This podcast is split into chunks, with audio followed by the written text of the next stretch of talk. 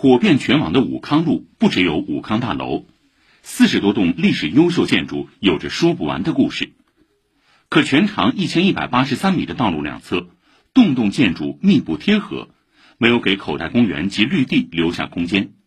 游客到此累了，时常难觅歇脚处。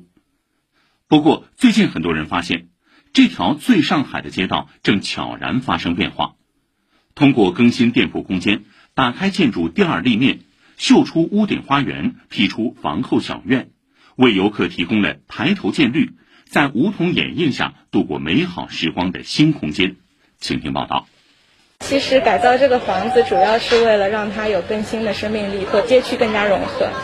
跟着武康路286号 LookNow 创始人宝妮涉级而上，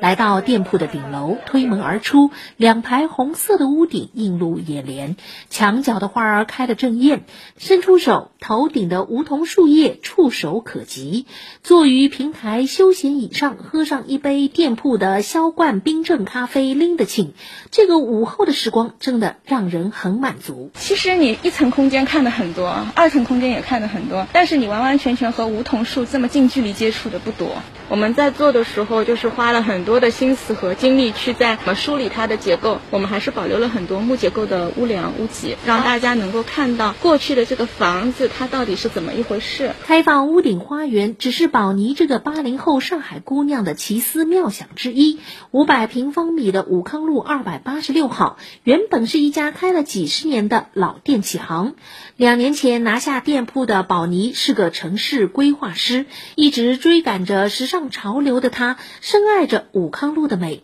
可整条街缺少了些上海人所说的英乐里啊，可以坐的地方。于是店铺一半用作买手店，另一半利用建筑三角转角区域，为客人打造了一处室内的休憩空间。几张矮脚桌椅，枯木质感的地面，大面积的落地窗，让坐在屋内的客人抬头便能见绿。特别是这里有一个小红椅子，大家过来情侣为多，他们可以坐在这边后静静的看看对面梧桐的倒影，感觉会特别好。宝妮对武康路老店铺由内而外的重塑及业态的创新，激起了一波波涟漪。周遭不少的服装尾单店相继转租，迎来新店主。他们中有设计师夫妇，有从事国际自行车赛事的组织者，还有对咖啡事业的情有独钟者。今年2月，位于武康路137号的吉雅咖啡一开业，其北宋极简风的装修风格就让往来的游客顿觉眼前一亮。